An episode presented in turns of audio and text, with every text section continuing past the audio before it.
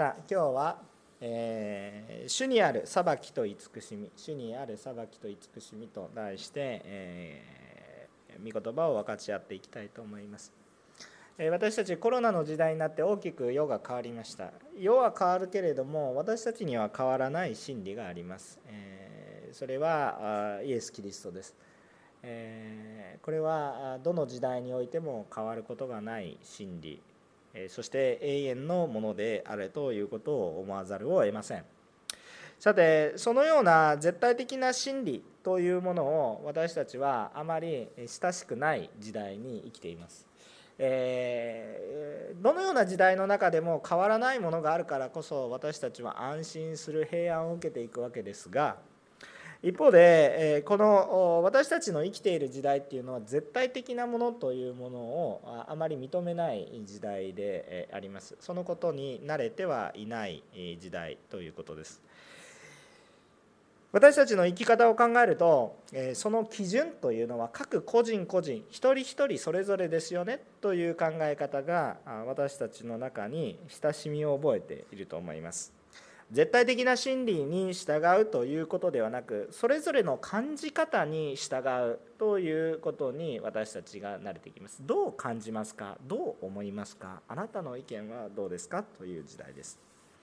それは近代、えーポモダニズムとちょっと難しい言葉ちょっとねかっこよく使いますけどもモダニズムの時代ではなくポストモダニズムの時代。ポストモダニズムの時代。つまりちょっともうちょっと分かりやすく言うと何でも同じ一つの真理で確一的に生きていくのではなくてみんな確一的に生きていくのではなくてそれぞれ状況に合わせて多様な生き方をしましょうという時代です。皆さんそうそう分かりますよね？そうその方に親しみがありますよね？もう決められたことにただかっちりと生きましょう。まあ効率いいわけなんですけど意外と効率が悪くなってでそれで、えー個が無視され、えー人間性が失われていくか感じがして全部機械になっていくような感じがして、えーだからもっと個々を見つめ直しましょう。えそれぞれの生き方多様性を認めましょう。ポストモダニズム。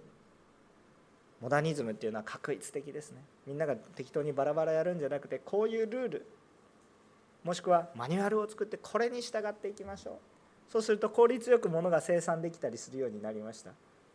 財を得うまく物を生産しそしてそれをうまく効率よくさばくことができるようになりました。ところがその中で個人が個人というのは一人一人が、えー置いてきぼりにされていや違うんじゃないかという思いになってそしてもっとこう見直しましょう。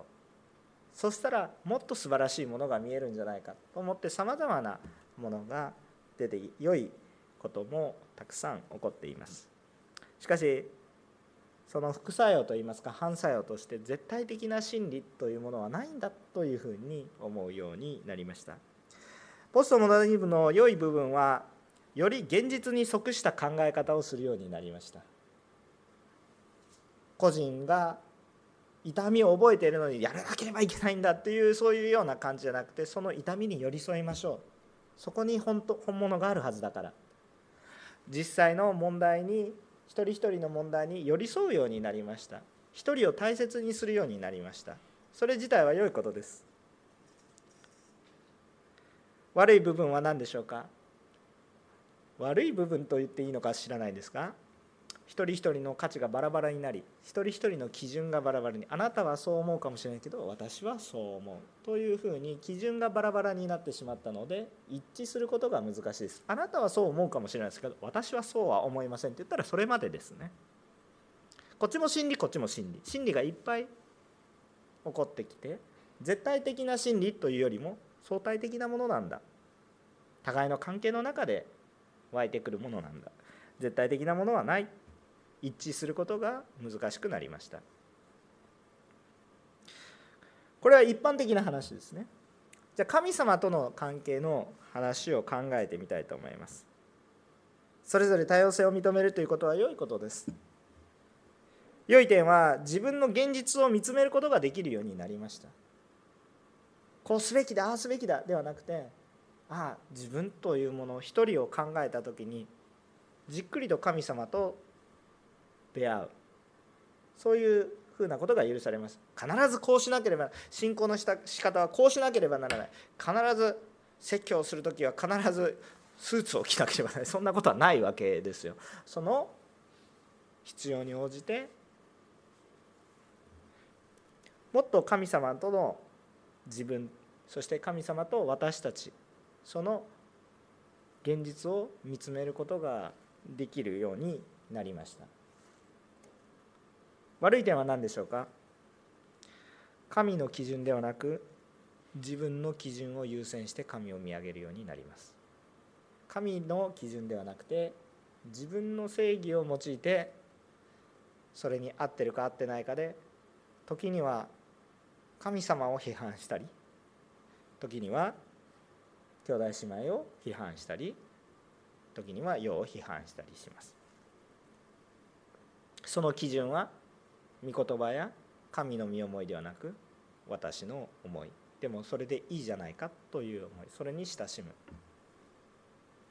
そういうようなものになってしまいました。当然良い部分があります。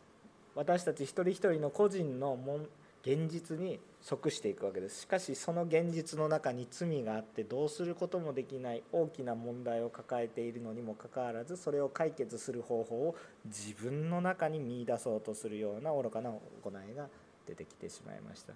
結局救いがないわけなんですね。私たちは今日ちょっと難しい話をしてるかもしれませんがローマ書を通して私たちに絶対的にある神様の裁きと慈しみというものをもう一度思い出してほしいと思っています。絶対的にある神の裁きと慈しみは信じようが信じまいが受け入れようが受け入れまいがそれはあると聖書は語りそれを受け入れていくと私たちに豊かさがもう一度本当の豊かさが回復されていくんだ。そのことを学び私たちは恵みを受けていきたいと今日は願っています。結論はすごく簡単ですから あの難しいことをいっぱい喋りますけどどうぞ結論はすごく簡単ですから安心して聞いてくださいね。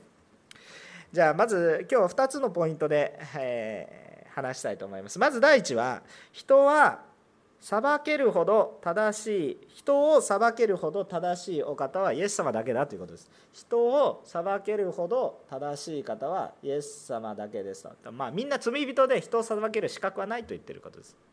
唯一資格があるのはイエス様ですよ。ということですね。単純ですが書いてある内容はちょっとまどろっこしいのでよく読んでみましょう。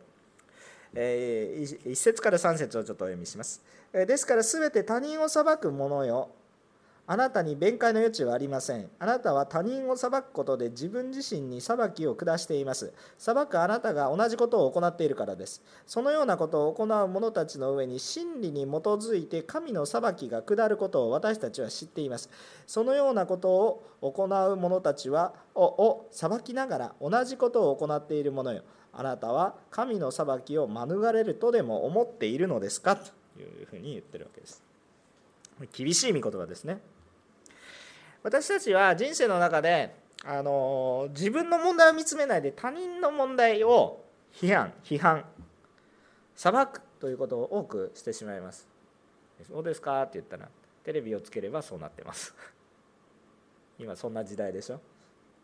もうもうどこのもう最近ニュースが面白くなくなりました。何がまあ面白いからニュースを見るわけじゃないんですけどもう去年から同じことしか報道してないですからね。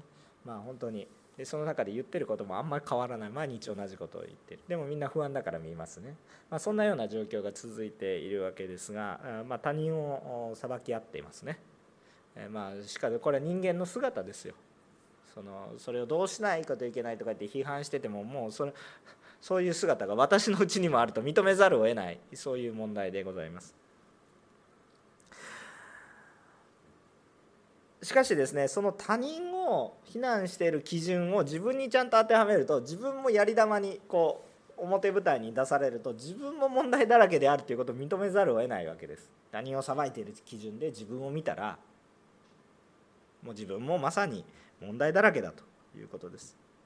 人っていうのは厄介なもので人の欠点はよく見えますが自分の欠点はよく見えないものです。人の欠点はよく見えるんです。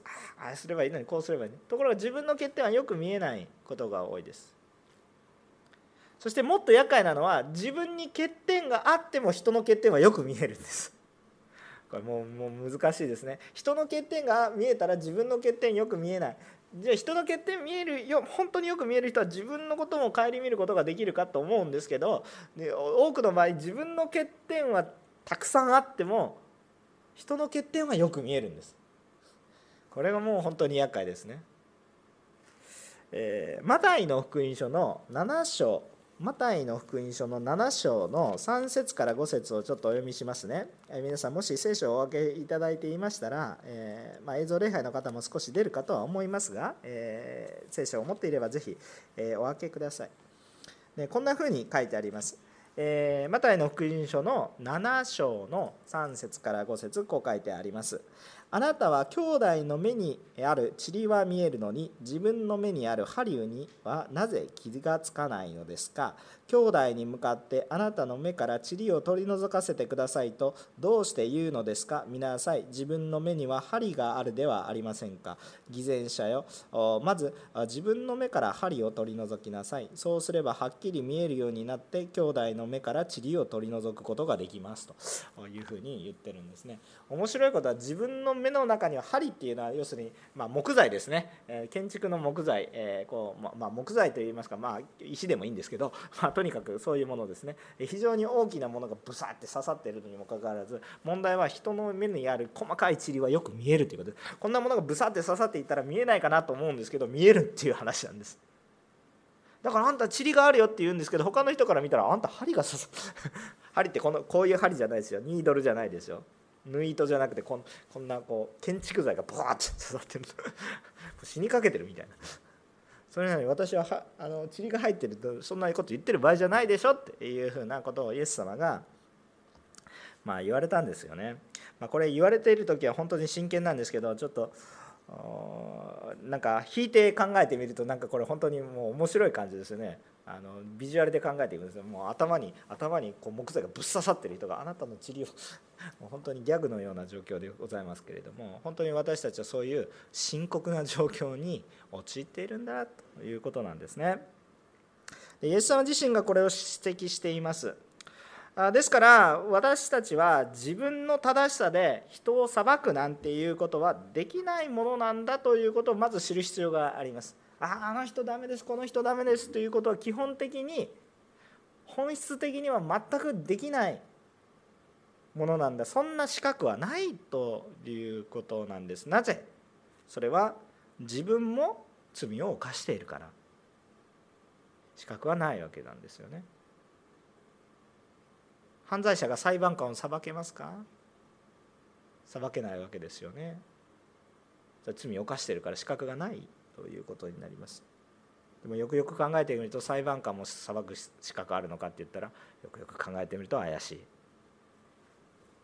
そういうような状況の世界に私たち、まあ、救いようのない状況の中に私たちが。でねある人は反論するかもしれません。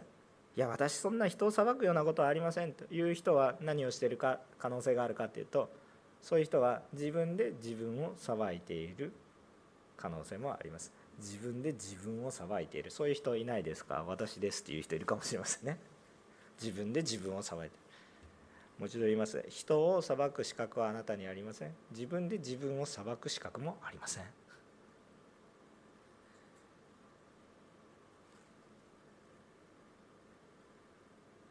誰の基準で自分を裁くんですか？という話ですよね。人の基準も私を裁く基準にもなりません。だから救い神様との関係を考える時にポストモダニズムでは限界があるということです。どこ見ても真理はない。人がいくら集まっても真理はそこにない。人が集まれば真理があると思っているのでそれが大きな間違い。どこ見ても本物はないのでいくら集まっても本物はありません。ということになります。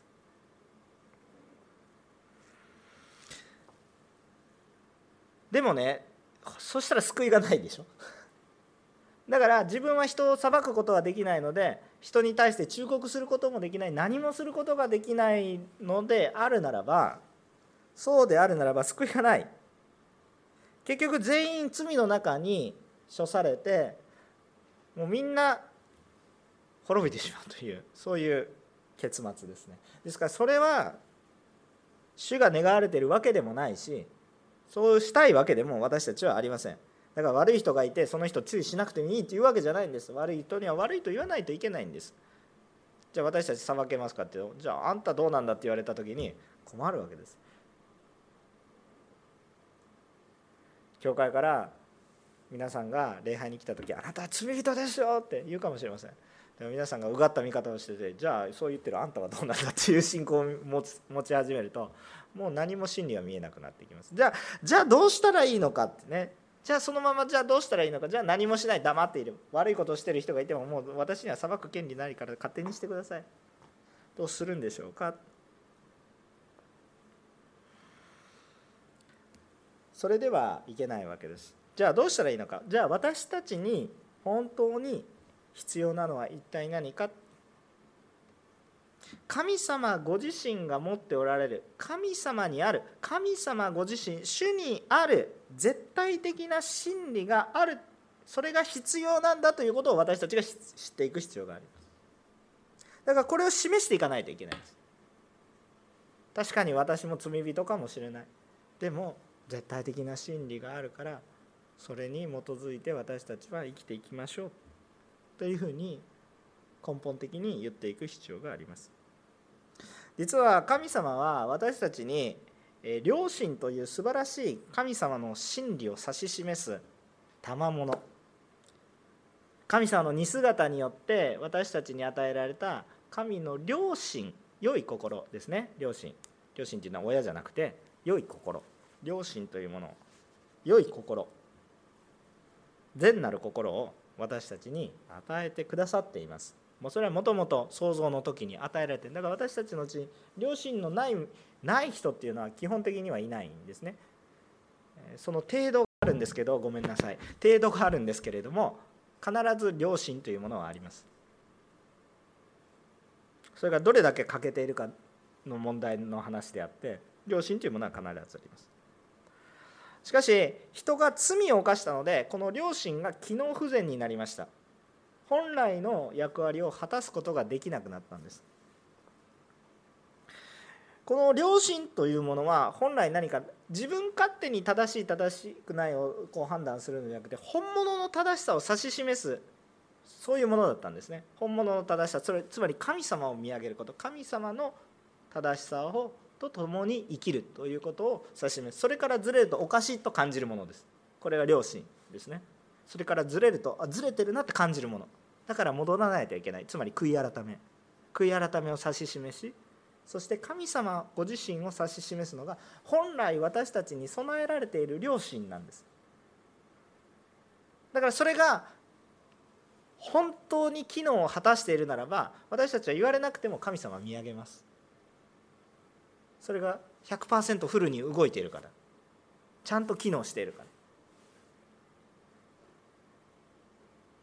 だから初めての人アダムは別に伝道されなくてもお父ちゃんっていう感じで分かってるんです。父よっていう感じで分かってる。罪のないイエス様は生まれた時から誰にも教えられたことはないんだけれども神様の全てのまあ神様ご自身でもありますけど神様の全てのことを分かっているから幼いにもかかわらず偉い人たちを逆に教えていくことができる。んですそれは何かっていったら完全に、まあ、イエス様の場合はちょっと別格ですけれどもしかし完全に働いているものがあるからです。それはちゃんと示しているんです。正しさっていうものが何なのかっていうのをちゃんと示しているんです。ところが罪を犯したのでその両親が機能不全に陥りました。欠けちゃったんですね。壊れちゃったんです。だから本来両親私たちの心の中にある良い心っていうのはイエス様を求める思い神様を求める思いを沸かせてくれるものです。しかし私たちの両親が罪によって欠けてしまったので私たちの基準私たちの正しさというのはイエスじゃないものを指し示すようになりました。まるでナビゲーションが潰れたみたいな感じです。目的地は海の中ですみたいなね。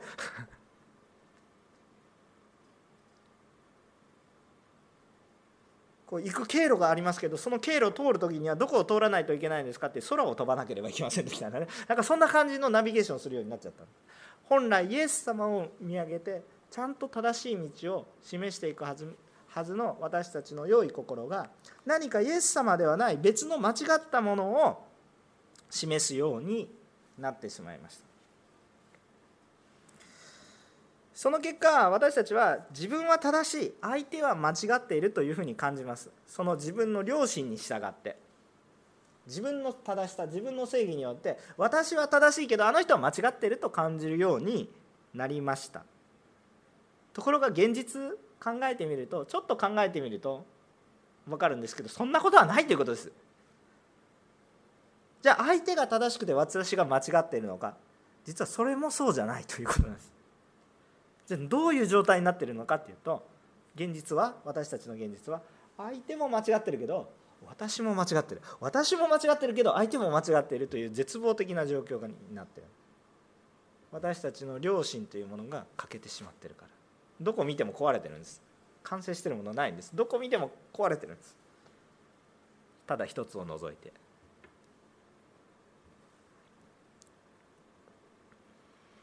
で私たちはこの悲しい現実を無視していやいやいやそうじゃない。私たちは希望がある。両親がね欠けているからやっぱり希望がある。私たちのうちに希望があるって感じるんです。だからそれを無視確かに希望はあるんです。確かに希望はあるんです。確かに希望はあるんだけど希望があるというそのことだけは機能してるんだけれどもそれに案内することができなくなっちゃってる。なので私たちはどうするのかって言ったら別のものを持ってきてもしくは自己肯定をしないとやっていけないので相手を悪者にします。自分を保護するため悲しい現実を無視して人を裁くならばしかし自分も間違っているので同じ基準を持って私も裁かれることになります。しかもこれは神様から見ると全て間違っているのでそれは避けることができません。まあ、非常に厳しい御言葉でございますね。裁いてる場合じゃないですよ。あなた裁く資格ないですよ。あなたも間違ってるでしょっていう話ですね。こうやって私が皆さんを裁いてるわけじゃなくてもうそういう裁く思いを持って私がこういうメッセージしてるんだったら私も同じ基準を持って裁かれます。牧師お前言ってるけどお前はどうなんだって言って終わりです。そういう問題です。じゃあどうしたらいいのか。4節5節さらに見たいと思います。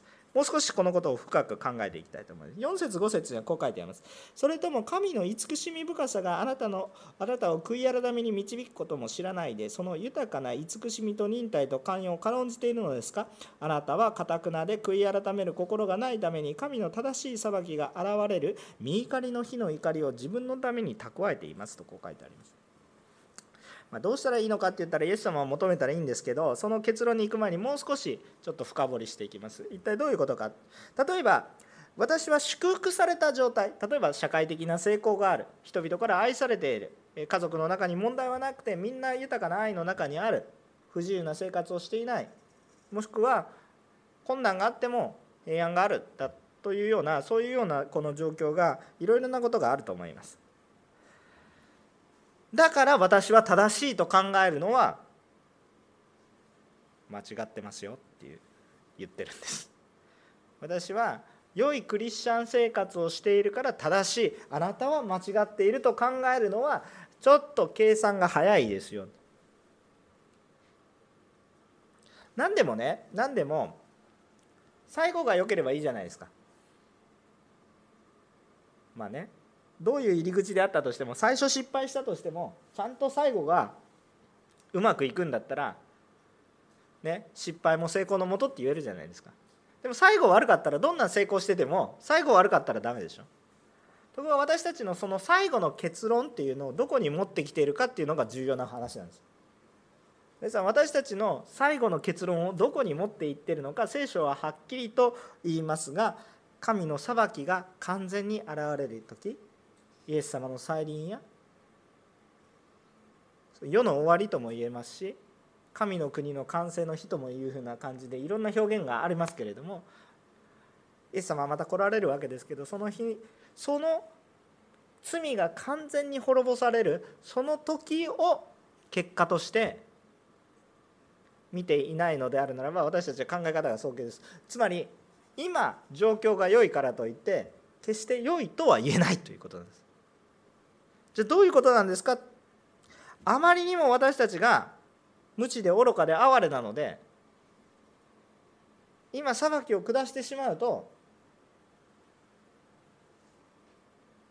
ただ滅びに至るので忍耐されて神様が忍耐されていて憐れみを与えている慈しみを与えられているっていう良い状況ではないです。神様に忍耐を強いている状態である可能性が非常に高い。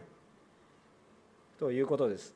だから今の状況が良いから私は祝福されてだからあの祝福の神学とか繁栄の神学とかそういうのを言いますね。神様を求めれば祝福を受ける、ね、そういう世界ってそういうことそういう心理って一部にはあると思います。あのそれ全くないとは言わないんです。後でちょっとパウロもそのようなこと語ってますけれども神様を求めるから神様の素晴らしさが回復しそして人生の豊かさが回復するんだっていうのは決して間違ってはいないけれどもいいですか、ま、本当に間違っちゃいないのはあ間違ってほしくないのは一体何かって。今の状況が自分の好む麗しい状況として自分も人も感じるからといって自分が正しいわけではないということ。たとえそのような状況にあったとしたとしても神様が忍耐をしている状況があるならばたとえ今の状況が良くても間違うことはあります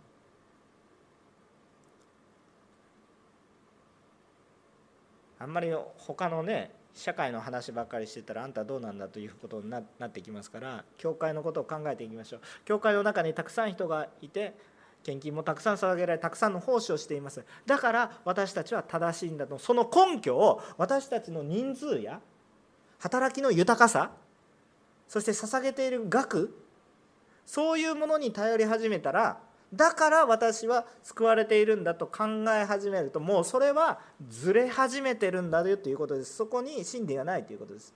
真理はどこにあるんですか？イエス様にあるわけですよね。たとえ人が集まっていたとしたとしても皆の心がイエス様の方を向いていなくて献金が集まっていること人が集まっていること素晴らしい街道があることこういうことがあるから私たちは祝福されているというふうな神学になるのであるならばすでにずれ始めているのでそれは崩壊目前だということです、まあ、バブルがはじけるような感じですね。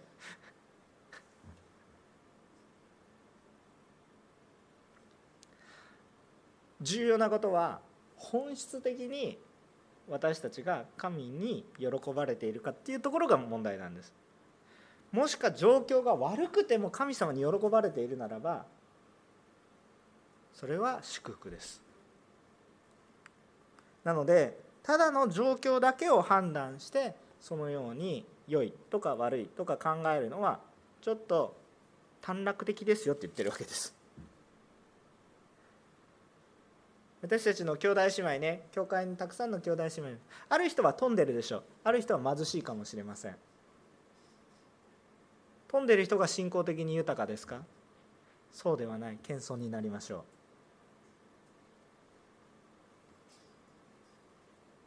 私ある牧師先生のね交わりをしたんですけどその牧師先生のね言葉が私の心ぐさって刺す時がありました。その先生は本当に小さなあの教会に仕えてでそしてもう本当にもうすぐ亡くなってしまう。もうだから平均年齢70歳とか80歳のそういうところに行ってでこう仕えていってもう本当献金なんてほとんどないですよ。もう皆さんちゃんと熱心に捧げてくださっても限界があります。おじいちゃんおばあちゃんですから。牧会者を支えていくことなんてできません。当然苦しいです。でもこの牧師先生さらに大変なのはねそのお子さんがね障害者でねでさらに子育ても大変。なかなか仕事をうまくすること子供子供が障害者だから。でもう非常に苦しい非常に貧困としか言わない。だから私たちも時々本当に示されてよくお米とかで持って行ってたんですけれどもそうやって支えながらね牧師同士で支えながらやってたんですがあのその牧師先生が言われること、まあ、本当に、まあ、傷ついてますよねその牧師先生も。一生懸命伝道してますよ。子どもたちのために行って教会あの学校に行って子どもたちが少し一人でも来てくれたらああ嬉しいねとか言って一生懸命伝道してます。まあそれでもななかなか難しい。そういうような状況の中でその牧師先生が言われたことは私は障害者の親ですけどもしこの障害者の子供を誰かに預けるとしたらいいですか？誰かに預けるとしたらいい加減な人に預けたいと思いますか？しっかりした人に預けたいと思いますか？っていう話。いい加減な人に預けたいですか？しっかりした人に預けたいですか？って言ったら親心としては当然しっかりした人に預けたい。と思います。預けないといけない。例えば先生どこういう人に預けるんだったらもうなんか障害者のことなんかもう知らんと。そんな人知らんというのではなくてちゃんと愛を注いでくれる人に委ねて教育してほしいと願うものです。私の本当のお父さんはどう思ってるでしょうか？もう本当に壊れかけの教会ですが。足りないと自分は思っていますが。私を呼んでくださったことは神様は私をどう見ておられるのかよく分かりますっていうやつです。意味分かりますか？これ。豊かな教会にいるから良い牧師なのか？貧しい教会にいるから能力のない牧師なのか？見方を変えると全く別なものが見えてくるでしょ。状況とかではなくて状況が良いから祝福でも人間は弱いからね。状況まあもちろんそういう世界もあります。ちゃんと本当に主に導かれているから豊かになりますよ。これはないかといったらありえます。しかし必ずしもそれだけではないということです。だからこの状況を見て神様が祝福されているかって考えるのはそれは間違いである。真理があるから祝福されることがある。でも本当に真理を持ってるから一番辛いところに送られる時もある。本当に信頼してるから。分かりますか？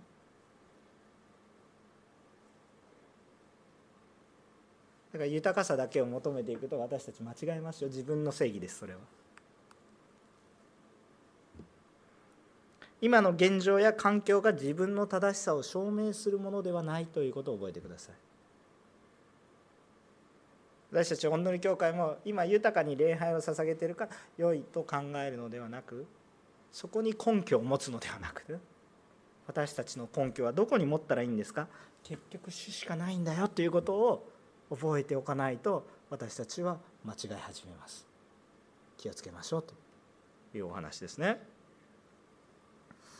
で私たちはどんなに理屈を並べても神様の前に自分を正当化することはできないですどんなに理屈を並べても神様の前に私は正しいと言って正当化することができないんだってもう厳しい御言葉ですねこの1節から5節。でも真理です。でこのことをねはっきりと感じることができる。そしてこの神様の真理から逃れられないんだってはっきりと感じられる時が何かって言ったら私たちの死を感じる時です。もうそれはどんだけ正当化を並べたとしても私の死という神様の罪の裁きというこの状況の中においては何の言い訳も役に立たないんです。いくらお金を持ちましたいくらさまざまな良いことをしましたって言っても手も足も出ません。厳粛に公平にやってきます。必ずやってくる死の報いということです。むちゃくちゃよくわかります。だから本当に裁ける方は一体誰かというと罪を犯したことのない人を裁ける方これ誰ですか？これイエス様ですけどこの方こそが人を裁くことができます。人を裁くことができます。その裁ける権威がゆえに許すことができます。唯一許すことができるのは許す権威をはっきりと持っておられるのはイエス様でなぜならば罪を犯してないから。本当の被害者はイエス様だから。私たちじゃなくて本当の被害者。私たちは自分の犯している報いを受けていますがイエス様は自分の犯していない報いを受けているので被害者本当の被害者。だから本当の被害者は許すことができます。この人が許せばもうそもそも問題じゃないということですよ。私は問題ですって言ってても被害者自身がもう問題とはしませんと言ったんだからこれ問題にならないわけです。許しというものが起こります。しかもこのイエス様の許しってすごくてねじゃあチャラにしましょうじゃなくてその裁きは私がちゃんと負いますからっていうんですよ。むちゃくちゃこんなむちゃくちゃな恵みと慈しみ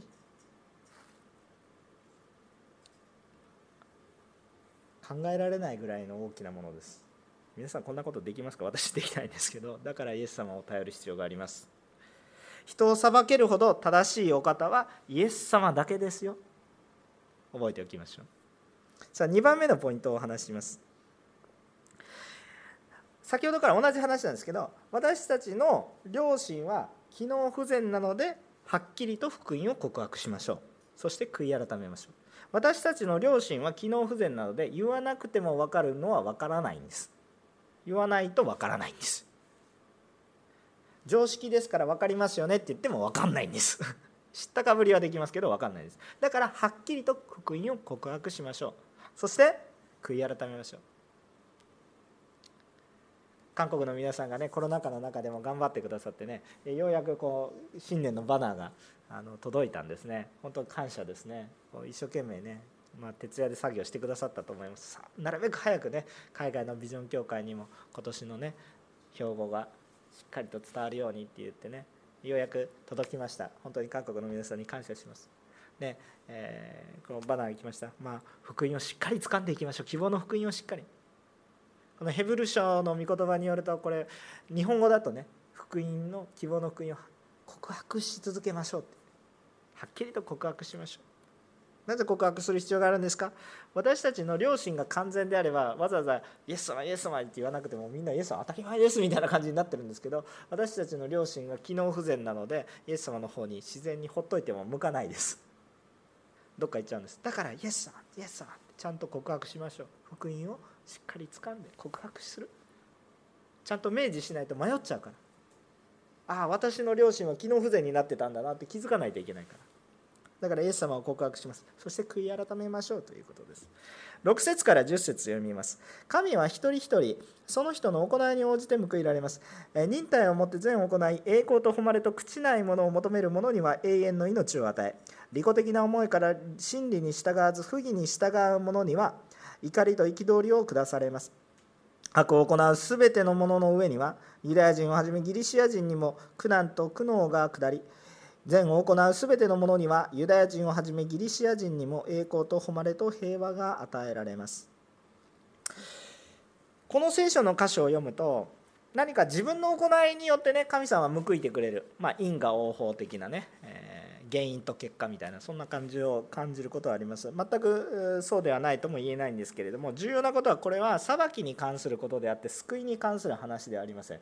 よくよく見てみるとよくよく見てみると確かに神様は一人一人のその人の行いに応じて報いられますよというふうには言ってるんですけれども7節救いに関する言葉が書いてあります。7節を見てみると栄光と誉れ特に朽ちないものを求める者には永遠の命を与えと書いてあります。朽ちないものとは何ですかって言ったらこれイエスのことです。イエス様のことです。神様だけが永遠なことです。天地万物宇宙すべて有限です。無限ではありません。有限ですね。時間的に。永遠ではありません。永遠なる朽ちないものというのは永遠なる方っていうのは神様のことです。イエス様のことです。だからこのイエス様を求める求めるものはね永遠の命です。いいですか？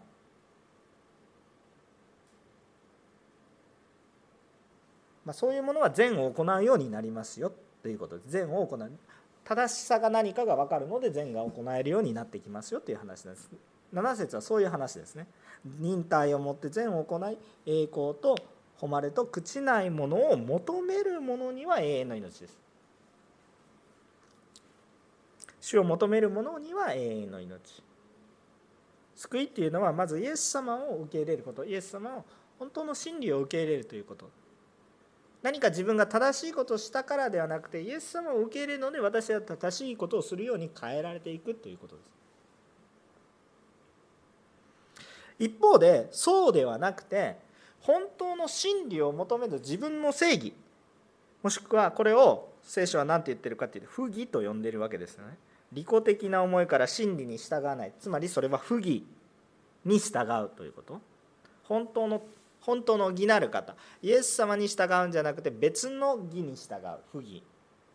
義ではない義にあらずのものをに従う。つまり私の基準。そういうものに従うようになる。そのものに対しては怒りと憤りを主が下されるよって言ってるわけです。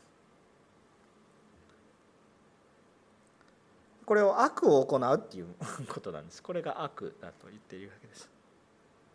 これには等しく苦難と苦悩が下りますよ。そしてそれは全てのものに与えられていて平等だということです。一方で本当に善を行う主を求めそれによって変えられていって善を求める者には栄光と誉れと平和が与えられます。ということです。でもこの栄光と誉れとごめんなさい、えー、栄光と誉れと平和ですね。これがどの時点で完成されるかっていうと私たちが見つめているのはどこの時点なんですか？今ですか、まあ、今も与えられることもあります。だからこれ今も与えられることだってありえます。言ってますから。ただしその前に前提として神のその見怒りの火の怒り神様の裁きの日そこに私たちの視点を置いているかっていうところですね。で今が結果ではなくて今は家庭に過ぎないんですね。結果をどこに置いてるか。っていうことです。だから今自分の中に平和がないから神様はどのこのだから神様に従っていかない。そうそうではない。それはちょっと短絡的ちょっと結論出すのが早すぎるという話。なのでそこに希望を置いて私たちは主は必ず必ず私たちに主を求める者には必ず栄光と誉れと平和が約束されているんだということを希望を持ちます。だから今の状況がかかわらず決して絶望に終わることはないんです。希望は絶望に終わることはないんです希望は希望となるわけです。必ずそれが与えられますから。11節から15節。ねえー、を見てみたいと思います。11節から15節。神にはエコひいきがないからです。立法なしに罪を犯した者は皆立法なしに滅び立法のもとにあって罪を犯した者は立法によって裁かれます。なぜなら立法を聞く者が神の前に正しいのではなく立法を行う者が義と認められるからです、えー、立法を持たない違法人が生まれつきのままで立法の命じることを行う場合は立法を持たなくても彼ら自身が自分に対する立法なのです、えー、彼らは立法の命じる行いが自分の心に記されていることを示しています。彼らの良心も証ししていて彼らの心の思いは互いに責め合ったりまた弁明し合ったりさえするのです。はい、えー、分かるような分からないようなもう立法の話が出てくると立法に詳しいと分かりやすくてなんてパウロはすごいこと語ってるんだと思うんですけど普段私たちは立法に親しんでないのでむしろ何のこっちゃみたいなこの神学のややこしいことって思っちゃうんですけれどもちょっと噛み砕きます。噛み砕くとちょっと落とすところもあるんですけれどもしかしあのまずは大きな枠を捉えないと理解ができませんからこういう話をします。こういう裁きの話をしているとイエス様のことを知らない人はどうなるの？ね。全く福音の負の字も聖書の背の話もイエス様の命も聞かなかった人たちどうなるの？考えたこと皆さんあるでしょ？ね。生まれてきたけどすぐ亡くなっちゃった子供たちって一体どうなるの？ってね。基本は神のことを拒否しなければ救いですね。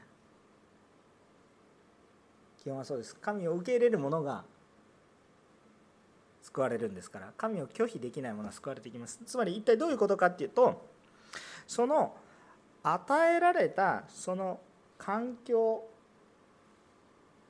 その言い訳ができない環境ですけれどもそれはね。聞いてるけどちょっとしか聞かなかったから分かりませんでしたじゃなくてちょっとでも聞いていたらそれは聞いたことにですよね。だからその与えられた環境の中で主はちゃんと公平を期されます。この特に罪裁き救いということについては本当に厳粛です。言い訳の余地は私たちにはありません。でも私たちがまず信じたいことは11節をまず受け入れましょう。11節を受け入れましょう。いいですか？神にはエコひいきがないからです。信じますか？まずこれを受け入れます。すでに信じているものにもまだ信じていないものにも神にはエコひいきはありません。いいですか？これをまずまず受け取る。大前提としてゴーンと受け入れます。いやそんなことはありませんって言って拒否するとちょっといやだから受け入れてくださいっていう話にまたずっとぐるぐる戻っちゃうんですけれどもまずこれを受け入れるものであってください。神にはエコひいきがありません。じゃあもう少し話をしていきます。立法が与えられている人に対しては立法の与えられている前提条件環境の中で神の御心が示されているのでじゃあ立法を守りますか守りませんかっていう話になってくるんです。じゃあ立法を守りましょうって言ってる人はじゃあ守ってくださいっていう話になります。じゃあ立法がなかったら立法を守神様の正しいことやる。だから知らなくてもちゃんと正しいことを行う者もいますよ。で実質的に立法を守ってますよという話になるわけです。でこういう話をするとねじゃあねまあ人にすでに与えられている両親に任せていればいいんじゃないかって。わざわざね福音を、ね、語らなくても。もう日本人的な発想です。まあ、日本人的って言うとまた批判されるかもしれませんけどもまあ良いことをしてればぶっちゃけいいでしょっていう話。ね良いことをしてればねもう神であろうが仏であろうが何であろうがね結局良いことをしてればいいところに行くんだからそれでいいでしょって。多様性があっていいじゃないポストモダニズムですね。広いように感じます。正しいように一見感じます。聖書は間違ってますよって言ってるんですそれ。なぜ、まあ、人の良心に任せておけばいいんだよと思うんですけれども問題はさっきから言っているその良心が欠けているんです。壊れてるんです。だから正しいように思えてじゃあ正しさって何かってイエス様を示すことなんですけどイエス様なんですけどそこにはいかないわけなんでだからずれちゃってるんです。機能不全なんです。正しく主を見上げることができる。私たちの良心は主を示すことなんですけど無益なことのために互いを裁き合ったり攻撃し合ったりします。本来は主を見上げるためです。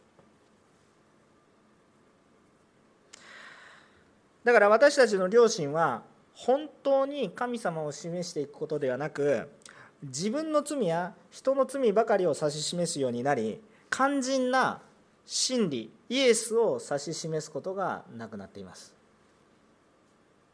つまりもっと簡単に言うと罪は示すが救いは示さなくなってます。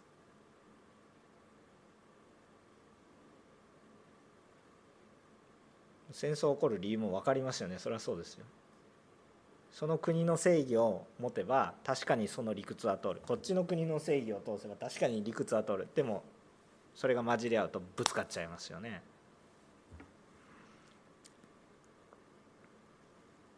だから私たちは何が大切なんですか？だからちゃんと真理であるイエスを示すことが重要になってきます。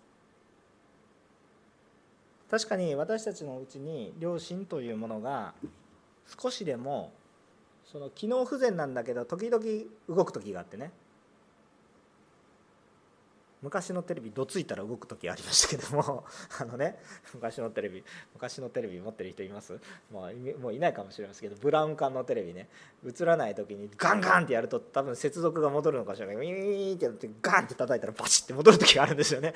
あのもう全くあの工学的な話ではない全く悪いことしてるんですけどそのやっぱりその精密さが弱くてねガンって叩いたら時々カチッと戻る時があって時々ちゃんと戻る時があるんですけどあの私たちのこの両親も時々ね良い働きする時があって良い働きをすることがあるんですけどもしかし本質的にイエス様を告白することができないです。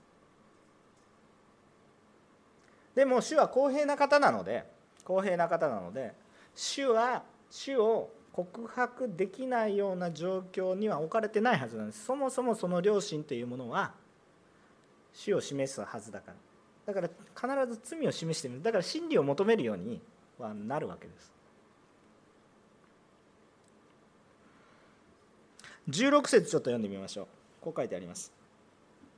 私の福音によれば神の裁きは神がキリストイエスによって人々の隠された事柄を裁かれるその日に行われるのです。まだその日また出てきましたけどその最終的な時にもう隠されていること人には見えないことも全部洗いざらいさらけ出してそれをちゃんと見させますよって言ってるわけです。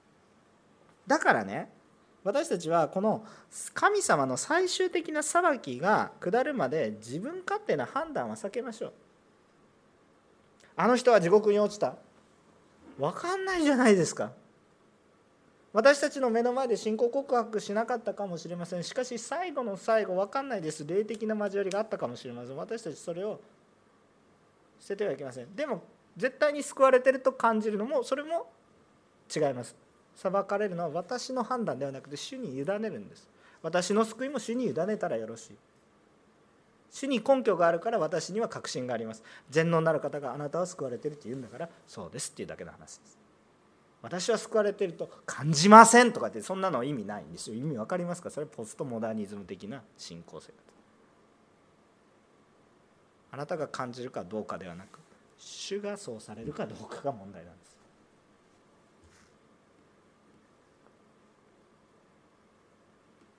だから自分勝手な判断はしない。むしろ私たちが今することは主を信じ主に委ね。そしてだからといってじゃあ何も言わないじゃなくて共にイエスを見上げましょう。共にイエスを見上げましょう。あなたは間違ってる正しいということではなくみんな間違うからだからイエスを見上げるしかないですよ。共にイエスの前に行きましょう。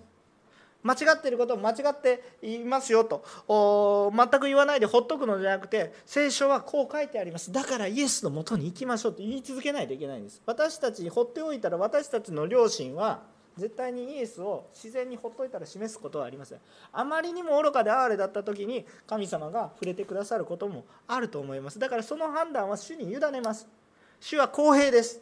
だから絶対に機会を与えられます。主を受け入れる。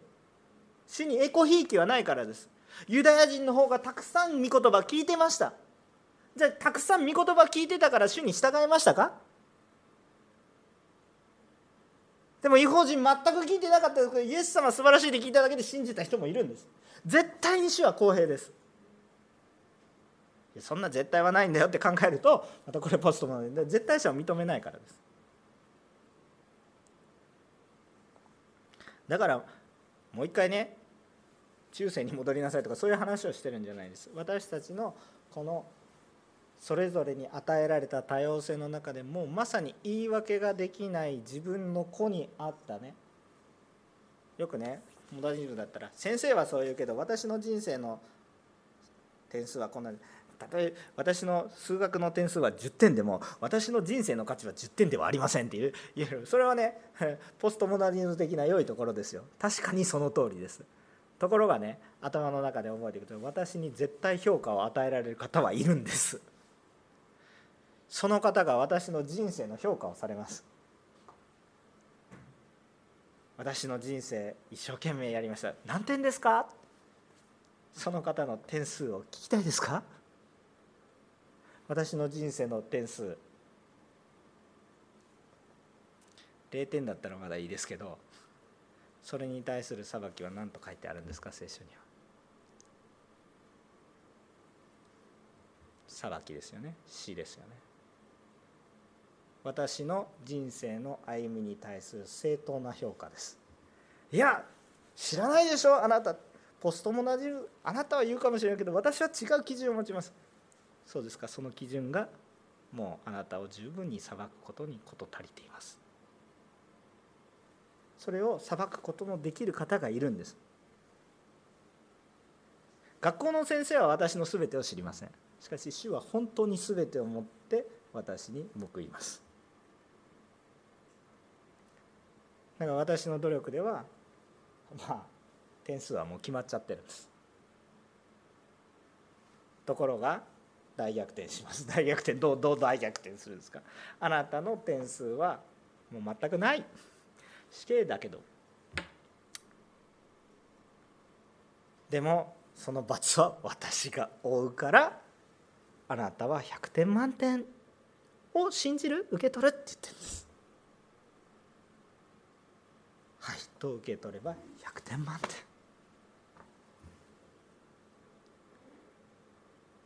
今皆さんがどんな状況にあるか知らないですけど皆さんには100点満点が用意されています。だから自分の方向じゃなくて悔い改めてください。主の方向を向くということですよ。私たちの信仰生活永遠に悔い改めですよ、まあ、主が呼ばれるまで。主のもとに行けばねもう悔い改める必要ないと思いますけど私たちこの世にいる限りはもう悔い改めの連続でそれは後悔しなさい。自分がダメだと自分を裁きなさいって言ってるわけ。で自分で自分を裁くこともできませんから。自分を自分で裁いたところで自分に酔うことはできますけどああ自分で正しくやってるなと思うことはできるかもしれませんけどそんなものは自己満足にすぎません。自分で自分を裁いたり自分で人を裁いたりすることもそれもすで自己満足にしかすぎません。じゃあ私たちの中に本当に救いを与えるのは何か？悔い改めることイエス様を求めること受け入れることそれが非常に重要なことです最後にお読みします。第一コリント人への手紙4章の4節から5節第一コリント人への手紙の4章の4節から5節ですね。一緒にお読みしたいと思います。結論的な御言葉ですね。第一コリント人への手紙4章の4節から5節。お読みします。3はい。私にはやましいことは少しもありませんがだからといってそれで義と認められているわけではありません。私を裁く方は主です。ですから主が来られるまでは何についても先走って裁いてはいけません主は闇に隠れたことも明るみに出し心の中の計りごとも明らかにされますその時に神からそれぞれ人に称賛が与えられるのです。あね、先走った考え方はやめましょう。実は引用するかどうか迷ったんですけどその前の3節にはこんなことも書かれてあります。ちょっと多分出ないんですけどちょっとお読みします。しかし私にとってはあなた方に裁かれたりあるいは人間の法廷で裁かれたりすることは非常に小さなことです。非常に小さなことです。非常に小さなことです。それどころか私は自分で自分を裁くことさえしません裁きは主がされるからですという話ですねこの話をし始めると第一コリントのメッセージになっちゃうのでちょっと引用どうしようか悩んだんですけどとても良い言葉です。私は人を裁きませんって言ってる人自分裁いてる人多いですからね。でも自分を裁く人はその基準を持って人も裁いてますから。漏れなく。主が裁かれる方です。結論的な話をします。私たちに主が与えられている良心が少しでも機能を果たすならば私には罪が見えます。人にも罪が当然見えます。でもそれだけだと救われないです。私たちの良心は機能不全です。だからどうしたらいいんですか？本当の真理であるイエス様が私たち自身が両親がちゃんとしてれば私たち自ら死を求めていったんです。できないからどうしたんですか？イエス様が降りてきてくださったんです。イエス様が罪人のところまで来てくださったんです。分かんないから。分かんないからここだよ！ここにおるじゃんか！見ろと！降りてきてくださった。だから私たちの手の届くところ私たちが見えるところ私たちが感じるところまで必ず来てくださいますからその時に拒まないものでありましょう。だから私たちはイエス様を見ましょう。でもイエス様を知ったんだから私たちの条件はね私たちの条件はすでに礼拝をしている皆さん。皆さんのうちにはイエス様がわからないと言い訳はもうできないんです。なぜならば御言葉を通して今日も福音が語られてます。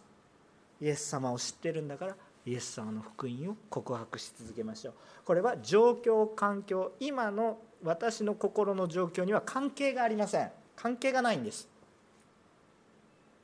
私は今心ズタボロです。でも大丈夫です。あなたがそのような状況であってもイエスを告白する者にはちゃんと主は賞賛を用意されています。主に理由がありますから。